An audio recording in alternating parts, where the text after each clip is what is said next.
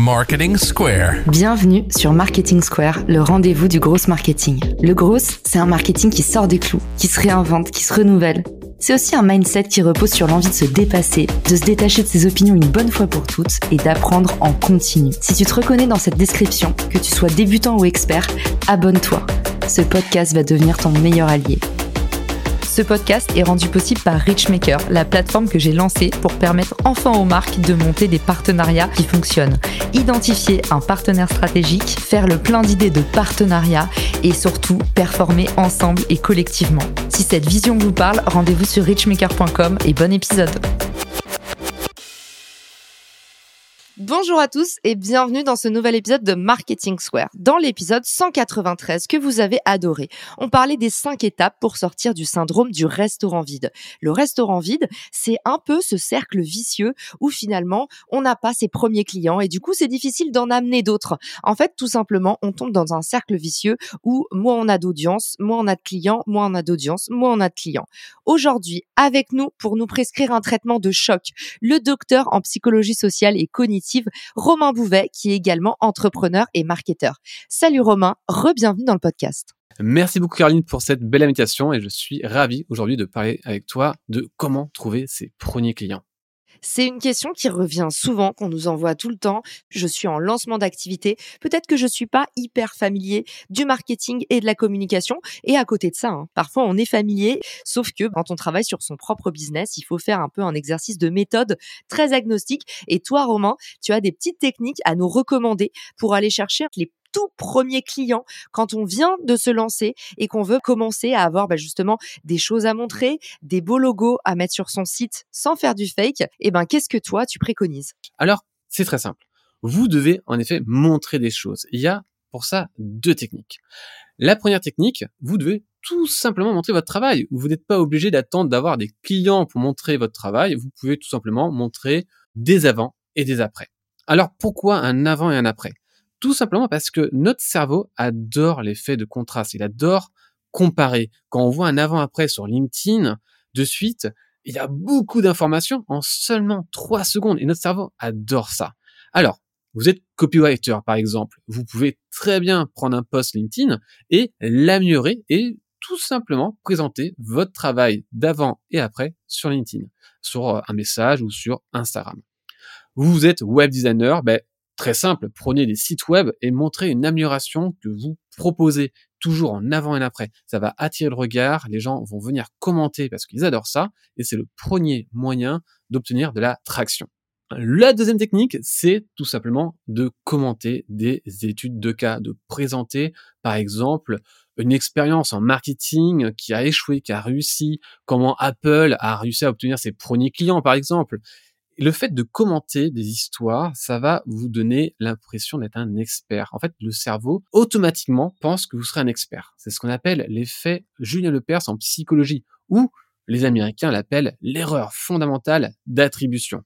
En gros, quand vous commentez des expériences marketing, automatiquement, vous êtes un expert. Et encore mieux, si vous commentez des histoires, notre cerveau adore les histoires. Par exemple, on adore regarder des films. Pourquoi? Parce que notre cerveau pense que ces histoires sont vraies. Donc quand vous allez en plus commenter des histoires, mais ben, forcément vous allez attirer les gens et en plus vous allez les commenter. Donc automatiquement vous êtes un expert. Donc dire que il faut de la preuve sociale pour obtenir ses premiers clients, c'est faux. La preuve sociale, vous pouvez la remplacer par votre autorité. Et votre autorité, vous allez tout simplement faire une démonstration de votre travail sur les réseaux sociaux. Ça, c'est un truc qui crée un vrai lien d'authenticité aussi avec les gens. C'est finalement, au lieu de faire du fake et de mettre un mur de logo sur votre site et trembler quand vous rencontrez vos premiers clients parce qu'on vous demande des références, bah, peut-être adopter une posture d'humilité où vous dites, voilà, c'est ma première expérience, je cherche à me lancer. Moi, il y a une astuce que je donne tout le temps, c'est commencer par faire du gratuit. Alors c'est hyper clivant et il y a plein de fois euh, pendant les démos Richmaker, on me disait ah non mais en fait euh, on brade notre travail et tout. Moi j'avoue que j'ai un mindset un peu à l'américaine et je me dis tant que vous n'êtes pas sûr que votre offre elle est parfaite, ne la vendez pas.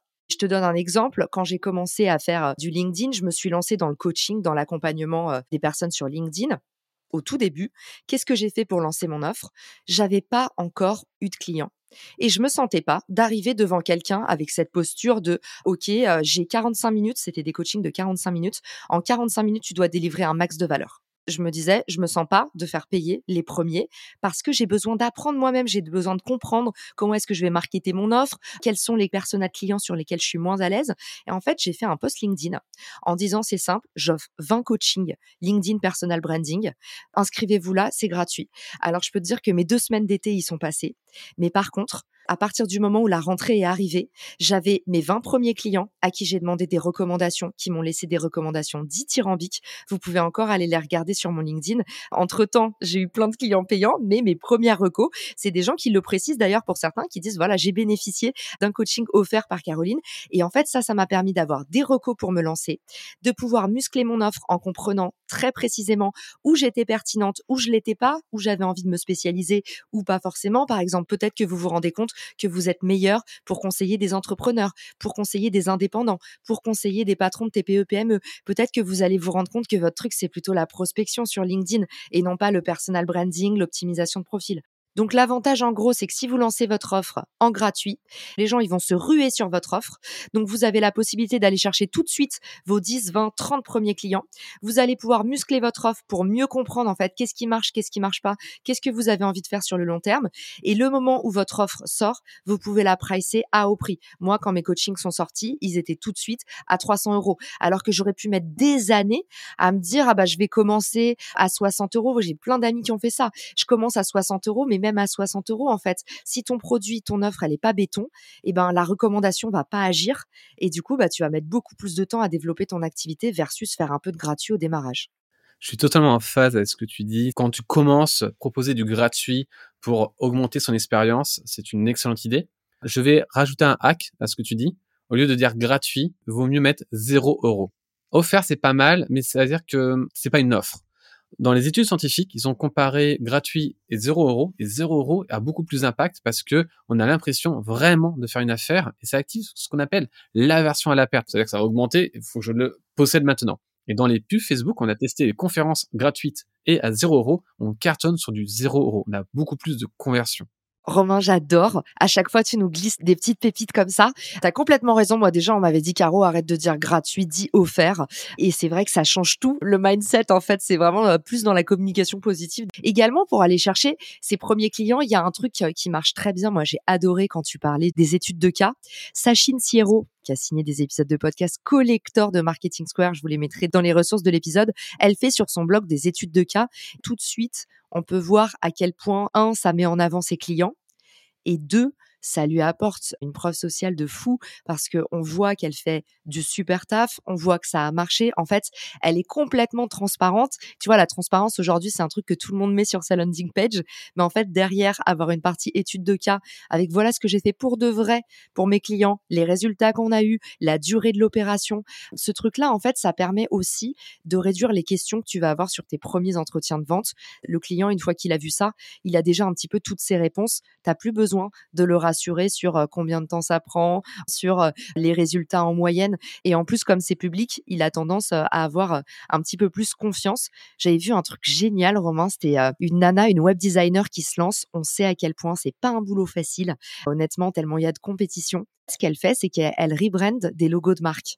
Donc elle, au lieu de se dire je fais du building public avec mes clients, elle se dit j'ai aussi envie de me créer une audience, de me créer une renommée dans la création de contenu parce que je sais que c'est un super aimant à client d'avoir 12 000 abonnés par exemple. Et du coup, elle fait comme ça, elle des marques que tout le monde connaît, elle fait des gros cartons parce que elle fait sensation en les rebrandant. Et ça, ça peut être hyper rigolo. C'est un truc qui est fait aussi par des youtubeurs de vous êtes consultant en personal branding, analysez le personal branding de Barack Obama. En fait, c'est référentiel que tout le monde connaît. Exactement, et c'est une super bonne idée. Ça active les deux leviers que j'ai donnés, l'effet de contraste, l'avant-après pour les logos, c'est juste génial, c'est une excellente idée. Et bien évidemment, l'étude de cas, notamment en B2B, c'est vraiment un excellent moyen de montrer son expertise. Et en plus, ça active le biais de l'expertise Julien Lepers qui va vous donner une autorité. Moi, je rajouterais aussi aller euh, une quatrième technique, c'est vraiment la recommandation. Le référol, en fait, c'est toujours le levier d'acquisition le plus héroïste. Donc, il faut pas hésiter à passer par votre cercle 1 pour aller chercher vos premiers clients. C'est pour ça qu'on a lancé Refer.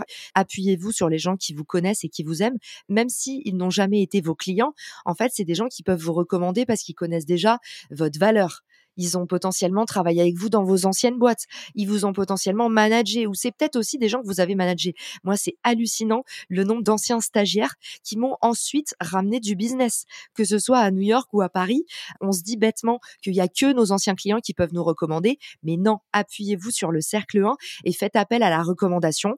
Par exemple, un petit message sur FR ou sur LinkedIn en disant Hello Romain, ça fait un bail qu'on s'est pas croisé. Juste pour te tenir au courant, je me lance à mon compte en tant que euh, consultante LinkedIn.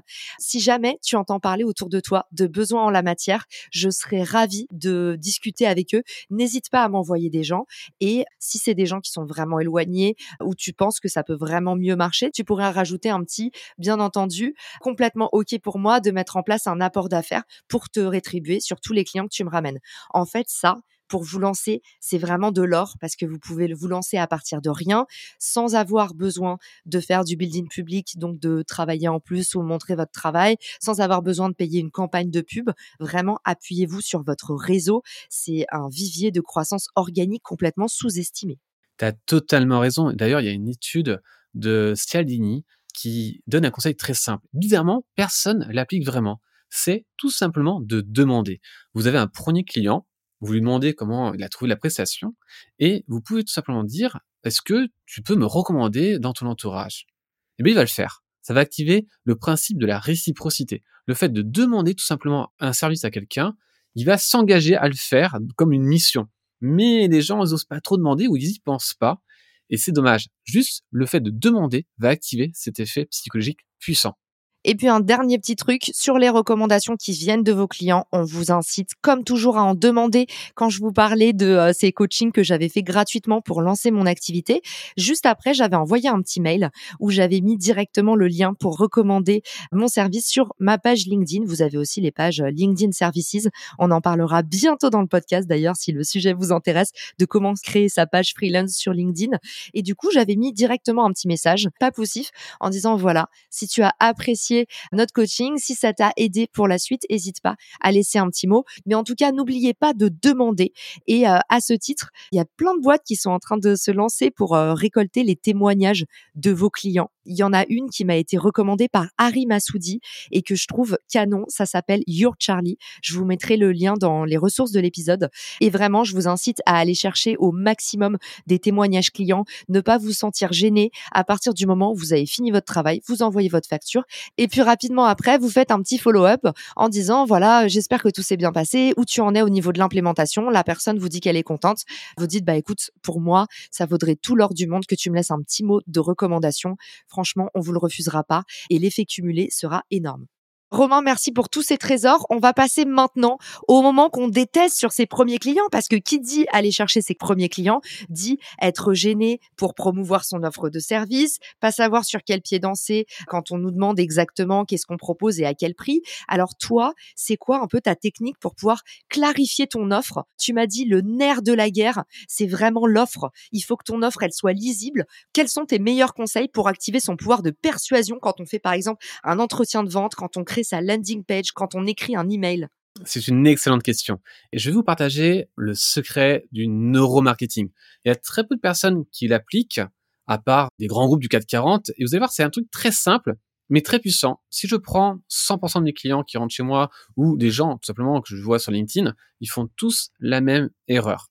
Alors, je vais donner ce hack, et même dans votre vie de manière générale, vous devez l'appliquer dans vos conversations, dans ce que vous faites quand vous communiquez, peu importe votre domaine il faut comprendre tout simplement comment fonctionne notre cerveau, comment notre cerveau va interpréter votre offre.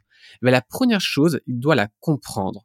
Alors, on va souvent dire que l'offre n'est pas claire, mais qu'est-ce que ça veut dire? Alors, je vais un peu parler du cerveau.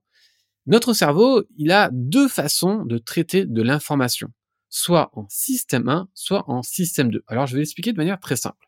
Si je dis 2 plus 2, automatiquement, Caroline, tu as une information qui vient à ton esprit, qui est tout simplement la réponse 6. Ah pardon, j'ai fait un bac L. qui est la réponse 4, en effet. Et 4 arrive automatiquement à notre esprit. C'est un peu involontaire. On va dire que c'est une réponse involontaire. Si maintenant je dis 17 fois 24, ici, il n'y a pas de réponse automatique qui arrive à votre esprit. Rien n'arrive. C'est ce qu'on appelle une réponse consciente qui est volontaire. On va chercher la réponse. On appelle ça le système 2. Exemple très simple. Si je dis Trump immigration, un mot arrive à votre esprit, c'est souvent mur. Ça arrive automatiquement, c'est une réponse involontaire. Si je dis Clinton immigration, rien n'arrive à votre esprit parce que Clinton, elle parlait au système 2 alors qu'il y avait neuf lois très précises. Trump, on peut lui reprocher beaucoup de choses, mais il savait parler au cerveau. C'est pareil pour vous. Quand vous présentez votre offre, que ce soit sur LinkedIn, ou sur votre site internet, ou à l'oral, vous devez toujours vous poser la question, est-ce que j'active le 4 Est-ce que automatiquement, il y a une image mentale concrète de mon offre qui apparaît dans le cerveau de mon client? Et ça, c'est très important parce que quand vous activez le 17 x 24, le système 2, automatiquement, vous activez de la méfiance inconsciente. Même si votre offre, elle est super, elle est incroyable, vous allez avoir ce phénomène j'adore ce que vous faites, je vais acheter, puis la personne, elle, vous recontacte pas, vous comprenez pas, c'est super frustrant. Mais parce que inconsciemment, dans le cerveau, il y a eu un petit blocage. Et si vous ne voulez pas le bloquer, alors travaillez à la clarté de votre offre. 2 plus 2 égale 4. Donc en fait, faut faire une offre sans équivoque. On dit aussi la règle des 5 secondes pour une landing page, c'est-à-dire quand on regarde votre page en 5 secondes, on doit avoir compris ce que vous proposez. Et ça, c'est vrai qu'on en parlait juste avant l'épisode. Ben, c'est hyper dur de comprendre en fait comment est-ce qu'on peut simplifier son service, surtout quand c'est son propre produit et qu'on est un petit peu amoureux. Donc l'idée là, ce que tu recommandes pour pas trop s'écouter, c'est de faire un maximum d'interviews clients, d'auditer au maximum, regarder des heatmaps comme Clarity ou Hotjar. Je vous mettrai les liens dans les ressources de l'épisode. Est-ce que tu as d'autres outils à nous conseiller pour aller justement euh, faire son crash test? Alors la première chose, c'est d'aller voir ses propres clients ou d'aller voir sur Internet les commentaires euh, sur Amazon, derrière des bouquins, des livres, pour comprendre les frustrations. Qu'est-ce que veut votre client? Et on a euh, différents types de frustrations. La première chose quand vous comprenez ces frustrations, c'est de déceler celle qui va être la principale frustration, celle qui va être la plus importante pour lui. Et dessus, vous allez devoir vous différencier avec une offre extrêmement claire. Ça veut dire que souvent, on doit avoir le bénéfice, mais comment vous allez apporter ce bénéfice?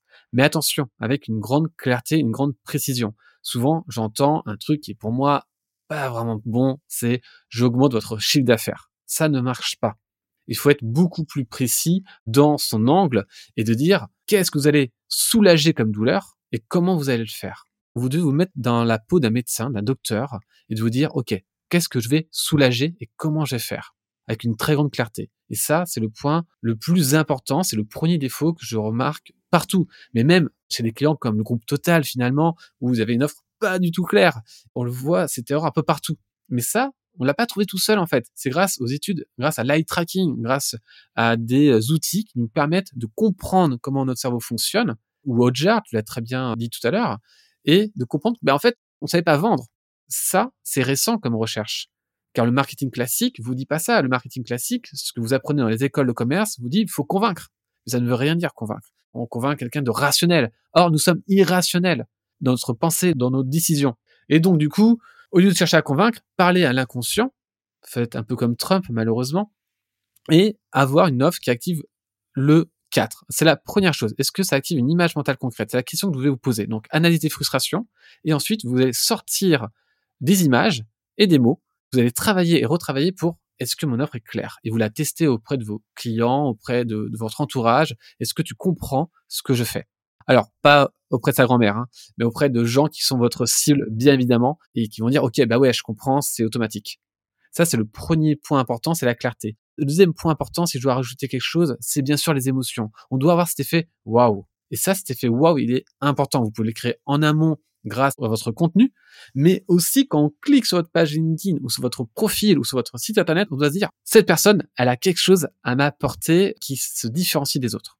J'adore que tu donnes cet exemple de Trump, même si on, déteste le personnage. Il y avait une étude où il s'était rendu compte que le niveau de langage de Trump et d'Hillary Clinton, il y avait genre 5 ans d'écart. Du genre, euh, Trump, en fait, était euh, compréhensible pour un enfant de CM2. Et c'est hyper triste et en même temps hyper éclairant de se rendre compte, euh, comme sur les posts LinkedIn finalement, que aujourd'hui, si tu veux parler au plus de monde possible, il faut que tu simplifies au maximum ton langage. Se confronter aux autres, c'est toujours le nerf de la guerre quand on commence à faire un lancement.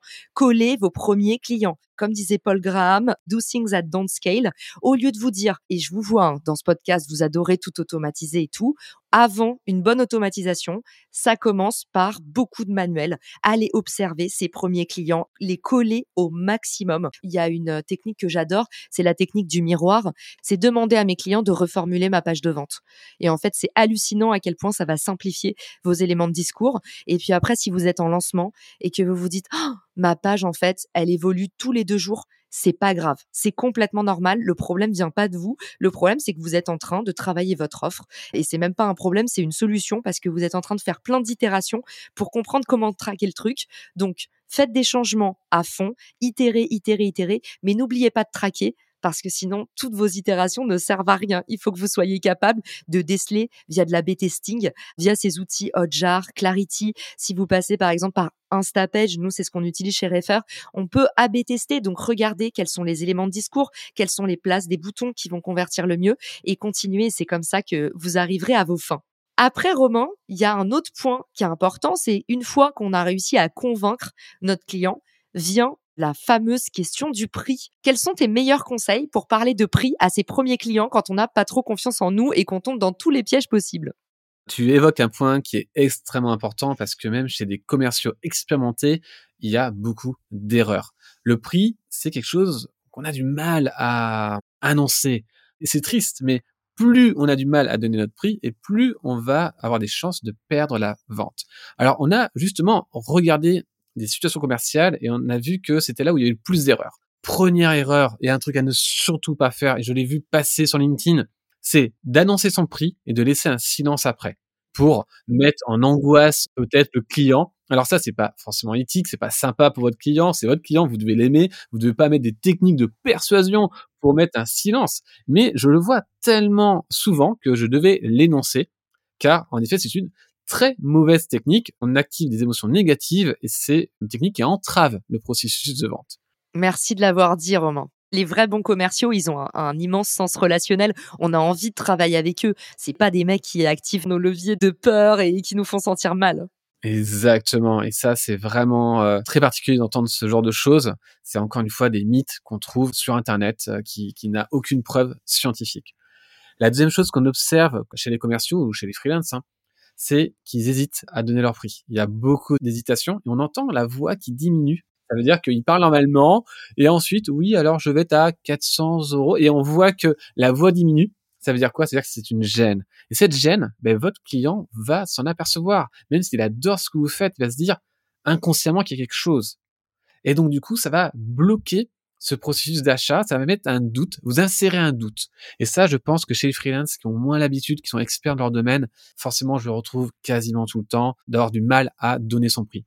Troisième problème que je vois souvent chez les freelances, chez les consultants, c'est de pas assumer son prix. Ça veut dire quoi? C'est d'envoyer un email avec le devis et de pas l'annoncer à l'oral parce qu'on a peur de la réaction en direct. La fameuse technique de l'autruche. Exactement, mais et je comprends et, et parfois même moi ça m'arrive de le faire parce que sur le moment je n'ai pas osé ou euh, je voulais que cette émotion, ce feedback, je voulais pas forcément l'avoir en face de moi et ça je comprends. Mais c'est une très mauvaise chose. Vous devez absolument assumer vos tarifs, l'annoncer en direct avec votre client, même si vous devez faire un devis d'un site web et que vous savez pas combien vous pouvez l'estimer. Vous donnez une tranche ça, lui, il peut réagir parce que peut-être qu'il pense que c'est à 3005 ou 8005 ou 20 000 euros. Il faut au moins donner une tranche. Et derrière, vous envoyez un message en disant, voilà, je vais vous envoyer le devis, mais vous le donnez toujours à l'oral. Vous affrontez les objections sur le prix en direct. Faut pas avoir peur. Et au contraire, si vous avez du mal justement à donner votre prix, c'est que derrière, vous avez un problème d'état d'esprit dans votre business. Et donc, c'est super intéressant et il faut y travailler. Il faut assumer vos tarifs. Du coup, je donne le conseil. Comment vous devez annoncer? La première chose, c'est d'être convaincu.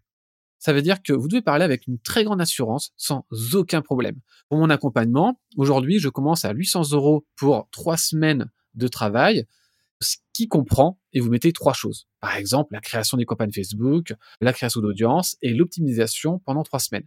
et vous parlez normalement, vous donnez votre prix et vous enchaînez derrière sur les trois bénéfices. Vous n'en mettez pas quatre, car on a vu dans des études que quand on en mettait quatre, ça fait baisser la valeur perçue, et quand on en met deux, ce n'est pas suffisant. Donc trois, c'est super bien, c'est le bon taux, et vous l'enchaînez comme ça. Vous donnez votre prix, et vous enchaînez derrière avec les trois étapes ou trois bénéfices qui comprend ce prix. Et ensuite, il va naturellement vous poser des questions.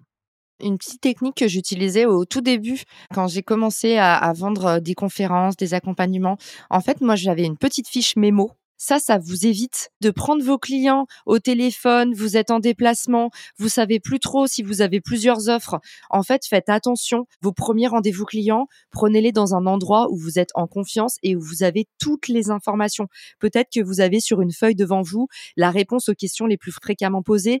En tout cas, c'est excellent. Les conseils que tu donnes, Romain, c'est vraiment résumer votre offre. Pour moi, c'est le prix, combien de temps et aussi éventuellement les parties prenantes. Moi, je vais dire bah voilà, euh, si on travaille ensemble, je vais avoir besoin de ça. Je donne un peu comme mes prérequis et ça, ça les met déjà dans une démarche de co-création, comme si on travaillait ensemble. Mais vraiment de dire voilà comment ça se passe pour les next steps.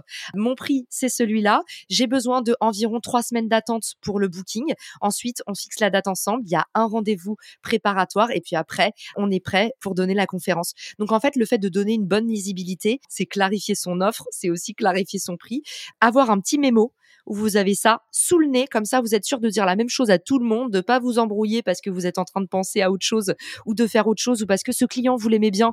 À la dernière minute, vous dites ah je vais lui faire un prix et après vous savez plus comment le justifier. On l'a tous fait ça, hein, donc euh, guilty. Au début, on complexe un peu. Il y a souvent l'objection de vous êtes trop cher. Tu nous en as parlé tout à l'heure. Comment est-ce que toi tu lèves cette objection? Alors, c'est une très bonne question. Et encore, malheureusement, sur Internet, sur LinkedIn, il y a de très mauvais conseils. Un conseil que j'entends qui est pas du tout bon, c'est de dire cher par rapport à quoi? La personne vous dit, bah, vous êtes trop cher ou oh, vous êtes cher. Et c'est normal parce que peut-être qu'il s'attendait à quelque chose de beaucoup moins cher. Et là, de dire, bah, cher par rapport à quoi Vous rentrez en confrontation avec lui, c'est une très mauvaise chose et ça ne donne pas de résultat. Il n'y a aucune preuve scientifique que ça fonctionne. Alors, qu'est-ce que vous devez faire? En fait, le plus grand secret, et vous devez l'appliquer, c'est vraiment, vraiment très important, c'est de surtout pas répondre. Alors pourquoi il faut pas répondre? Parce que quand vous annoncez votre prix, on l'a dit dans le premier podcast, ça active le cortex insulaire, ça active des émotions négatives. Donc déjà, il faut laisser à la personne de digérer l'émotion négative. Et ça va activer automatiquement des objections parce que son cerveau lui donne une alerte, tout simplement. Et donc vous ne savez pas si vous êtes trop cher, vous ne savez pas s'il n'a pas compris la valeur de votre offre ou si vous avez fait la bonne offre. Et c'est ça le problème. C'est que à ce moment-là, vous ne savez pas qu'est-ce qu'il faut répondre car vous connaissez pas l'origine de l'objection. Certaines personnes font ah ben ok c'est trop cher du coup ben, je peux vous proposer une réduction qui est une catastrophique d'ailleurs vous ne proposez jamais de réduction on en parlera une autre fois mais jamais faire ça ou peut-être que vous allez tout simplement pas compris sa frustration et que votre offre ben justement ne répond pas à sa demande. Alors qu'est-ce que vous devez faire? Ben vous ne devez tout simplement pas répondre à la première objection. Alors c'est compliqué, on va dire mais comment faire? Vous allez valider l'objection, ok, très bien. Et vous allez dire, mais est-ce que ma proposition correspond bien à votre demande? Et là, dans 50% des cas, et on peut faire un pari, vous allez avoir oui, mais. Car vous allez emmener votre client à l'introspection. Il va essayer de comprendre sa propre irrationalité, ou c'est être rationnel, c'est sincèrement trop cher, ou qu'il n'a pas compris, et il va vous dire oui, mais. Et très souvent, ils vont dire oui, mais, mais je ne pense pas que c'est ça que j'ai besoin. Ils vont vous poser des questions. Ils vont vous donner ces doutes vous faites en réalité cette technique de psychologue. Et ça, ça vous permet de comprendre quelle est la bonne stratégie que vous, vous devez employer hyper clair. J'adore, comme toujours, Romain. C'est un épisode qui sera un peu plus long que les autres, mais à chaque fois, je suis tellement passionnée par tes sujets que je ne veux pas les couper. C'était un bonheur d'échanger avec toi, Romain. J'espère que ça aidera tous les indépendants, tous les entrepreneurs qui se lancent sur ce podcast ou les marketeurs qui viennent d'arriver à un nouveau poste et à qui on dit, bah, faut aller chercher les premiers clients, faut aller les chercher avec les dents. On le sait, ne lâchez rien, même si ça prend du temps. Continuez à exécuter avec méthode et vous allez voir, ça va payer. Souvenez-vous de l'impact énorme de l'effet cumulé. Vous plantez des petites graines et déjà, si vous avez écouté ce podcast jusqu'à la fin, vous avez planté la première petite graine. Alors passez à l'action. N'oubliez pas, avec Romain, on est là pour vous soutenir. Romain, où est-ce qu'on peut te retrouver pour t'envoyer ton courrier de fan comme tu as reçu à la fin du dernier épisode? Sur LinkedIn où euh, je débute sur ces plateformes, je publie des carousels, des conseils et bientôt ma newsletter qui est sur Substack qui est aussi sur mon LinkedIn si vous voulez la trouver. Génial. Et je la mettrai aussi dans les ressources de l'épisode avec tout ce dont on a parlé aujourd'hui pour votre inspiration. Si cet épisode vous a plu, n'hésitez pas à le partager et nous taguer sur les réseaux sociaux. On viendra vous envoyer de la force. Et puis surtout, passez à l'action. À bientôt dans Marketing Square. Ciao! Si cet épisode te plaît, tu peux le partager en me taguant ou lui laisser 5 étoiles sur Apple Podcast. Marketing Square.